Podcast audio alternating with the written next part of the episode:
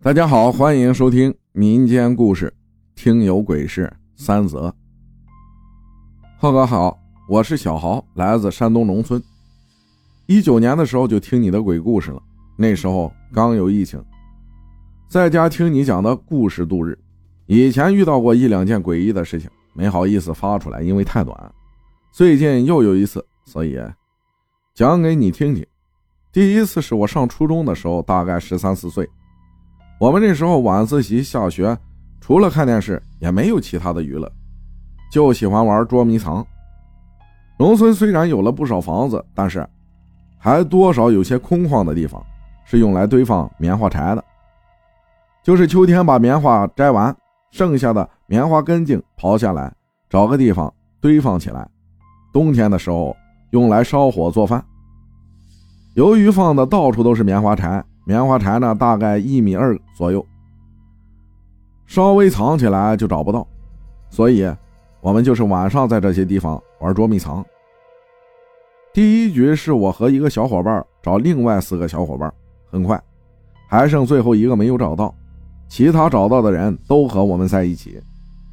突然，我看到了那个没有找到的小伙伴，叫小哲，于是，我叫住了他，说：“抓到你了，出来吧。”但是奇怪的事情发生了，我在路灯底下看到他站在对面没有光的地方，大概也就六七米的距离，就站在那里一动不动。借着反光，我看到小哲脸上有些发青，双手保持服务员的手势，交叉在一起，脸上似笑非笑。我也没有多想。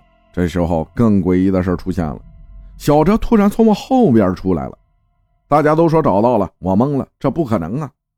就算他跑得再快，可是两边是房子，只有这一条直路，从我后面过来就不可能离开我的视线。于是我问他：“你不是在对面吗？怎么突然从后面出来了？”他也纳闷地说：“我就一直藏在后面的缸那儿啊。”我惊恐地问其他人：“说有没有看到他在对面被我发现了？”他们都说没有，都说你刚才喊抓他的时候。我们以为你在炸他，我们都是看到他从后面出来的。随后我赶忙说我不玩了。过了几个月，和邻居二爷爷说了这事，他说，以前打饥荒的时候，那边把饿死的孩子都扔在了那边，里面也有你这个年纪的。第二件事是我高中没上完，看家里太辛苦，自己也不想上了，于是就辍学打工去了。去的是一个江苏南通的家纺厂。由于下了晚班没什么娱乐活动，我和一个朋友小猛去几公里外的网吧上网。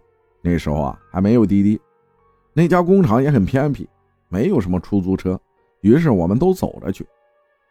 去的时候我们吹牛没什么事发生，回来的时候大概是十一点左右，一出网吧就感觉很冷。可那是九月份的南方。按理儿来说不应该那么冷，还下起了毛毛雨，那雨滴滴在身上是彻骨的寒。直到现在我也没感受过那么冷的雨。我们走过第一个十字路口的时候就没有路灯了，黑漆漆的，路边就是河。由于当地家家户户的年轻人都去做生意开小作坊，路两边河对面的房子虽然很华丽，但是基本上都是空的，有的是些老人在住。这个时候，我们只想尽快离开，回去睡觉，因为第二天早上七点就得上班，迟到一分钟就要扣二十块钱。那时候一天也就挣个百十块的。可是这个时候，按理说再过一个红绿灯就到了，我们走了都快一个小时了，也没有走到那个红绿灯。我问小猛：“咱们是不是走错路了？”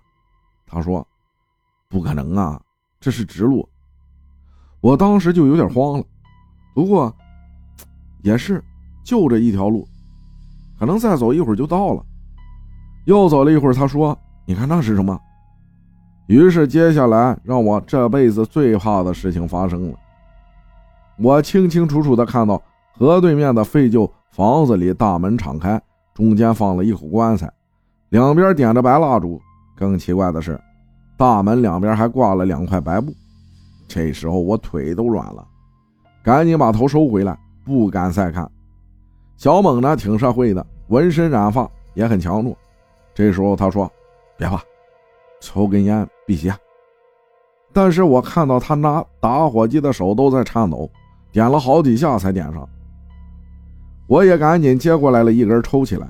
这时候不知不觉的到了厂里了，已经两点多了。一条四五公里的路，两个小伙子走了三个小时。第二天他说头痛不去了。我们那里请假是非常非常困难的，除非是家里人出事了什么的，一般的感冒发烧也不会是给你批假的。但是领导问了我昨晚的事后，很痛快的就给他批了一天假。然后我听当地干活的人讲，我们撞邪的地方是一家祠堂。第三次是最近几个月发生的，是鬼压床。由于工厂淡季放了几天假，白天没事，晚上睡觉。那天我睡着睡着，突然感觉到喘不上气儿来，我用手一抓，是一只很强壮的手，死死地抓住我的脖子。我用手指甲拼命掐他的手，旁边还有人在笑，是个和我年纪相仿的男孩。就在我快不行了的时候，他松手了，我喘了几口气又被他死死掐住，反复了几次，我突然惊醒，原来是梦。然后我这时候很清醒，但是眼睛却睁不开。过了一会儿，睁开了，躺着看到上面天花板竟然悬着一床叠好的被子。被子呢是宾馆那种白色被子，我看得特别清楚，绝对的真实。虽然是晚上，但是我电脑没关，再加上被子是白色的，在房间里照得清清楚楚。这时候我彻底慌了，可是我又动不了，我只能保持那个姿势，盯着被子在我眼前晃来晃去，大概有七八分钟。我能闭眼了，我就赶紧把眼睛闭上不看了，希望是梦。再睁开眼睛的时候，上面悬着的被子就没了。这时候呢，我又憋得慌了，但是我没敢起来，躺到了天亮才敢去的厕所。感谢肖良分享的故事，谢谢大家的收听，我是阿浩，咱们下期再见。